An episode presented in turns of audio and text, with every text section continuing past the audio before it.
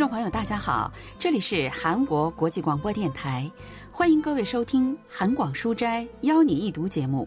本周要为您介绍的是韩国作家兼评论家方敏浩的小说《炸酱面是对的》。이것은짜장면이맞다라고하는그이야기는비유담이죠炸酱面是对的，是一种比喻的说法。 一直以来，韩国语炸酱面的标准说法被认为是“炸酱面”，这让我觉得很郁闷。大家平时都说是“炸酱面”，但根据标准语的原则要写成“炸酱面”，所以我从这里得到了构思灵感，希望借助讽刺的手法来描绘这个社会某种沉重压抑的气氛。我认为韩国是个民主社会。但民主主义不是没有受到威胁的一面，我也曾经历过言论自由、表达自由等受到侵害的情况，因此希望通过这一题材对相关问题发出批判的声音。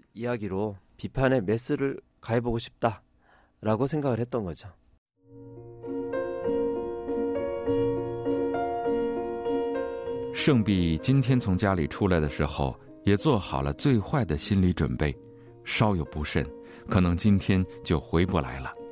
一想到如果被情报局抓住，如果他们翻了这个房间，圣弼就浑身冒冷汗。早上从家里出来的时候，他把自己电脑里存着的有关炸酱面的文件夹全部删除了。虽然很是麻烦，但因为担心保安问题，圣弼每天都会不厌其烦地这么做。圣弼在出版社工作。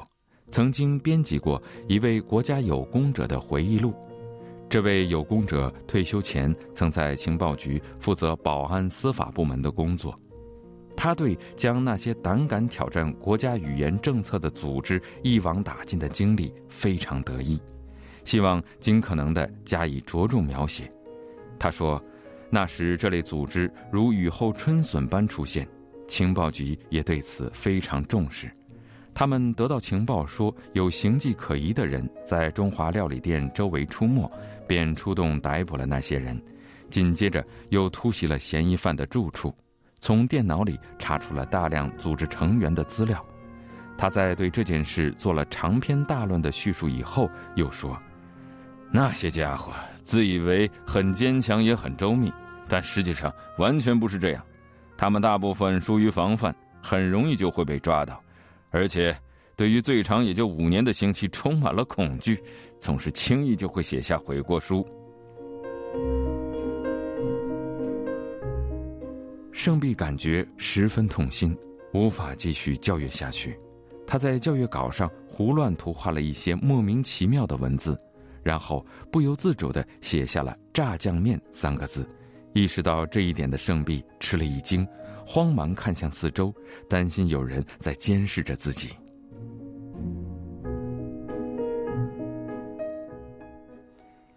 炸酱面是对的，是评论家兼作家、首尔大学国文系教授方敏浩的第一部短篇小说。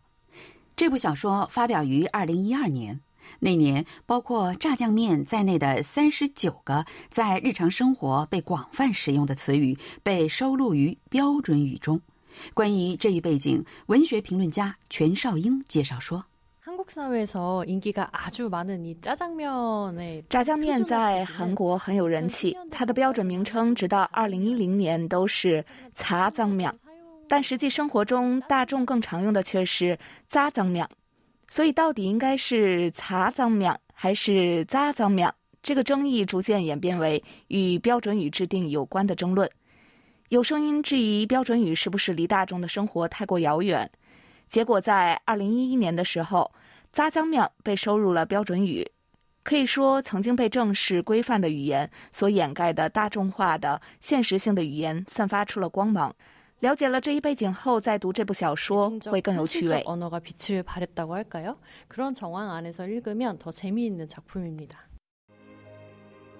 虽然这是个连拐卖妇女都会被判轻刑而释放的社会，但如果把炸酱面念成或者写成炸酱面，却是重大犯罪。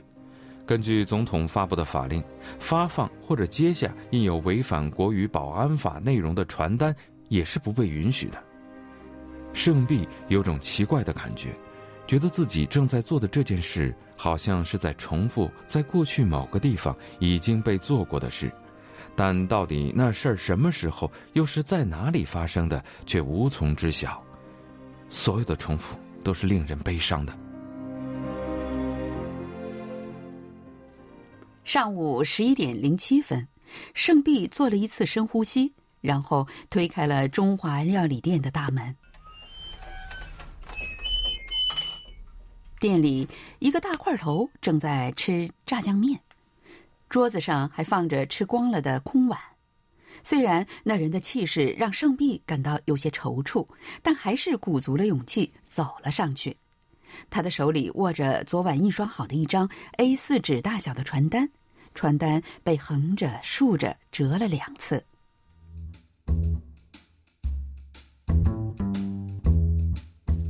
圣弼走上前，不管三七二十一，就把传单塞到了那人手里，请一定要读一下。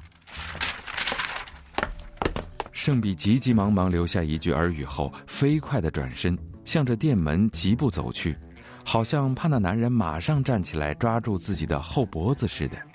那男人先是默默的看着圣弼的背影，后来才反应过来，自己手里握着张传单。传单上只有六个字和一个叹号，非常醒目。炸酱面是对的。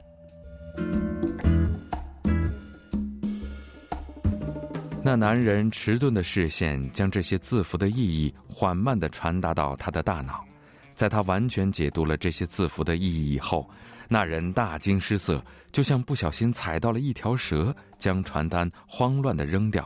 然后连带着椅子往后一仰，栽了下去。听到这声音，正在厨房里跟厨师闲聊的服务员冲了过来，急忙把那男人扶起来。这时，他的视线扫向地板，看到了掉落在那里的传单。啊！服务员也跟那男人一样，被眼前发生的这一大事件震惊的喘不过气来。那天晚上。电视新闻报道了盛弼策划的这件事儿，《流言满语心理学》这本书的作者还出来接受采访，警告说，如果类似事件继续扩散，社会将陷入无法控制的混乱之中。但即使是身处恐怖之中，盛弼所谓的犯罪行为却越来越大胆了。炸酱面是对的。他不但在午饭时间推开中华料理店的大门，一边高喊“炸酱面是对的”，一边撒传单，甚至还非常郑重的把传单递给正在吃炸酱面的人们，让他们认真的读读看。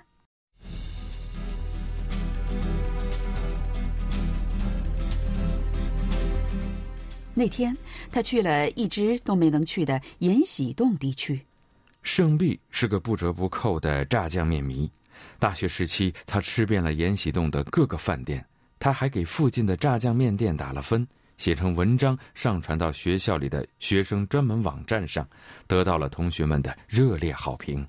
圣弼来到了延禧洞聚集着很多中华料理店的那条街，走进了学生时代常去的那家店，然后向一名正面对着窗户吃炸酱面的女客人走过去，递出了一张传单。哦。圣弼哥啊，你怎么会在这儿？啊，是秀贤啊，我倒是想问你怎么会在这里啊？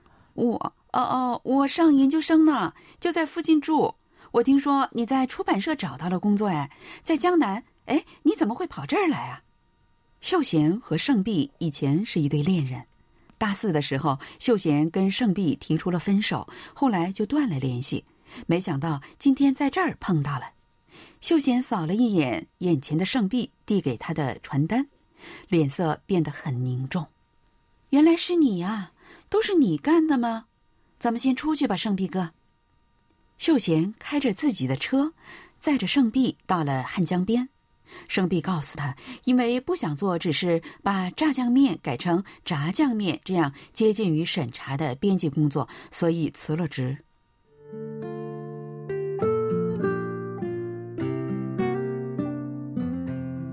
你应该还是跟过去一样吧，就像不喜欢我这个穷小子一样，认为炸酱面是错的吧？不是那样的。秀贤好像有些哽咽，这让胜利突然感觉有些慌张。很久以前，他们两人之间也发生过类似的事情。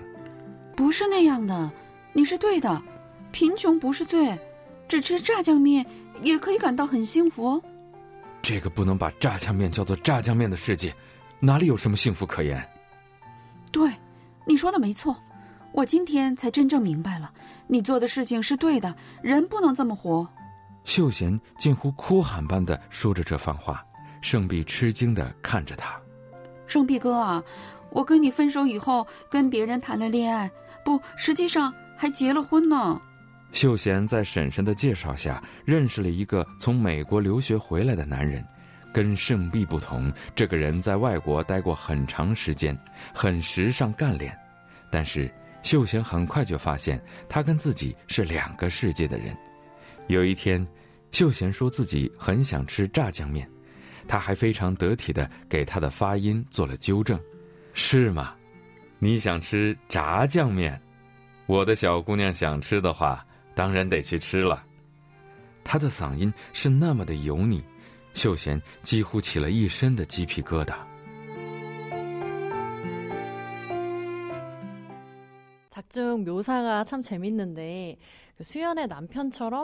小说中的描写非常有趣，像秀贤丈夫那样属于富裕层的人们，一般会去高级餐厅享用炸酱面。但是，相对贫穷的圣碧和一般老百姓，在喜怒哀乐的每一瞬间想到的，则是价廉物美的炸酱面。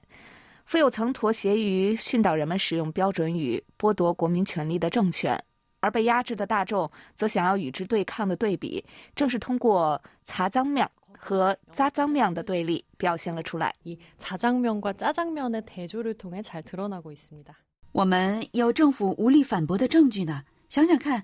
大家都叫海鲜汤面粘蹦，谁会说残蹦呢？为什么粘蹦是合法的，说 炸酱面就是非法的，甚至要坐牢呢？这太不像话了吗？几天后，因为新的言论的出现而高度紧张的当局发布了谈话文，宣布要把粘蹦也规定为不合法的词语。这毫无疑问是打着言论自由的幌子挑战国家权威的阴谋。为体现绝大多数国民保障国与社会安全的意愿，我们将对散布流言蜚语的不法分子给予法律允许范围内的最严厉的处罚。竟然声称不是炸酱面，而是炸酱面，在我们这样的民主主义国家，如果泛滥着这种非法理论，岂不是贻笑大方？因此，我要将此前一直被放任处于非法状态的“詹蹦”改为“占蹦”，并且郑重声明。将为查处胡乱开发、滥用词语的行为竭尽全力。盛碧和秀贤一起看了那个最高负责人的记者会，那人的眼神非常可怕，让盛碧和秀贤感到他仿佛就站在自己的面前说话一样，心里很忐忑。咱们要小心点了，是吧？不过目前还是安全的。咱们今天休息一天吧。我找到了一家炸酱面店呢，在什么地方啊？美食店啊，当然要藏得很深，才是真正的美食店哦。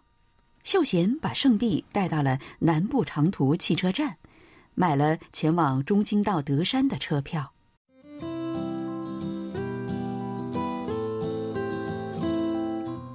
怎么样？这光泽没得说吧？可不是嘛！圣碧看着自己面前的炸酱面，不由得赞叹起来：“味道也特别棒呢。”咱们开吃吧。这才是炸酱面啊，老炸酱，是炸酱，不是炸酱。根据圣碧的理论，炸酱面最重要的是色泽，放了太多油，泛着油光的炸酱面吃起来会很腻。但如果光泽过于暗淡也不好，那就意味着面条会比较硬。炸酱面要看起来闪着黑色的润光，在那光泽里要有无法言说的深度。还有炸酱面太甜也不行，想着现在的人们喜欢吃甜的，就不管三七二十一，放很多甜的调味料做出来的炸酱面，还就不如叫做炸酱面。哦，太好吃了，我都要哭出来了。我真想把这家饭店的招牌给改了。炸酱面不能被叫做炸酱面，这样的事情，跟不能管父亲叫父亲，不能管哥哥叫哥哥一样可悲。嗯，点餐的时候可以用炸酱面的日子一定会到来的。胜利握住了秀贤拿着筷子的手，比任何时候都希望得到他的心。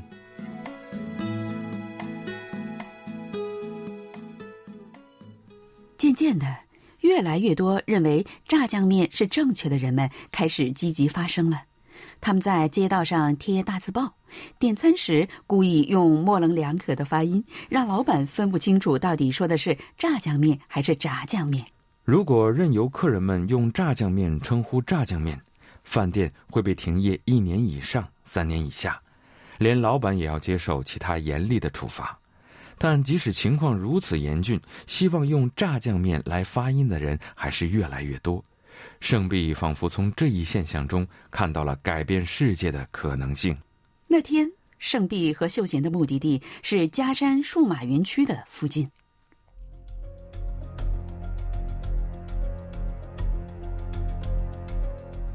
这里有很多奥特莱斯购物中心，年轻人蜂拥而至，中华料理店自然也很多，是一个非常适合宣传的地区。当然，也正因为如此，也更加危险了。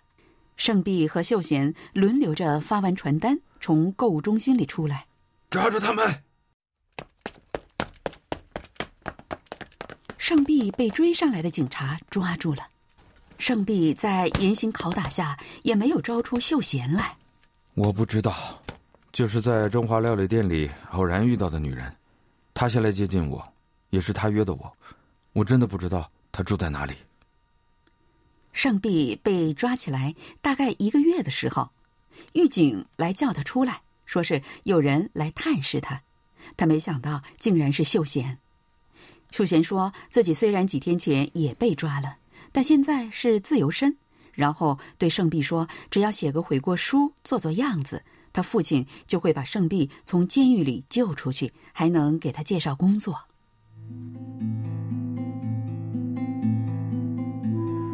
盛碧的眼前突然泛起了一层雾气，是眼泪。秀贤啊，我们做的事情不是错事吧？当然了。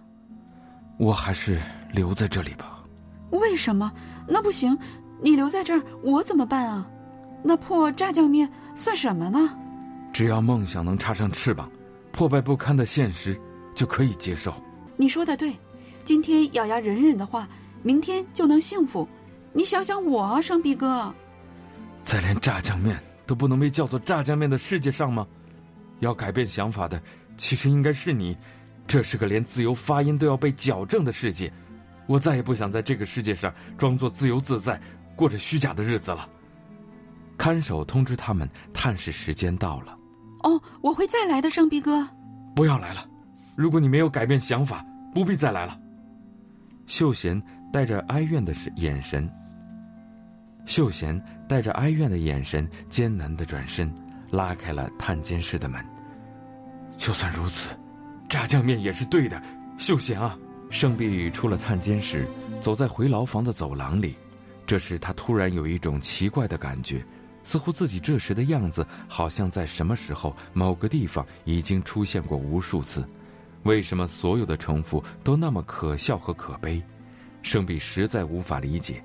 尽管如此，在圣碧的心里还冒出了一个想法：所有的反复都是令人悲伤的。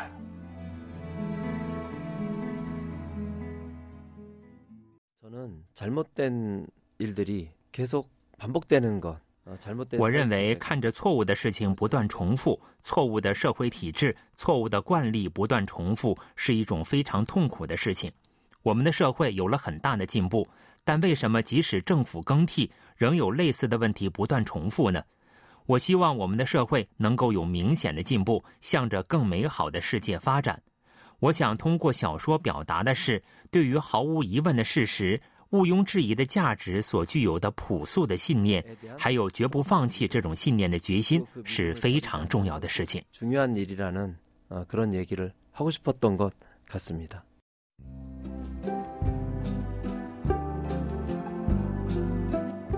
众朋友，我们在今天的韩广书斋邀您一读节目当中，为您介绍了方敏浩的小说《炸酱面是对的》。同时，韩国国际广播电台一个小时的中国语节目就全部播送完了。感谢您的收听，再会。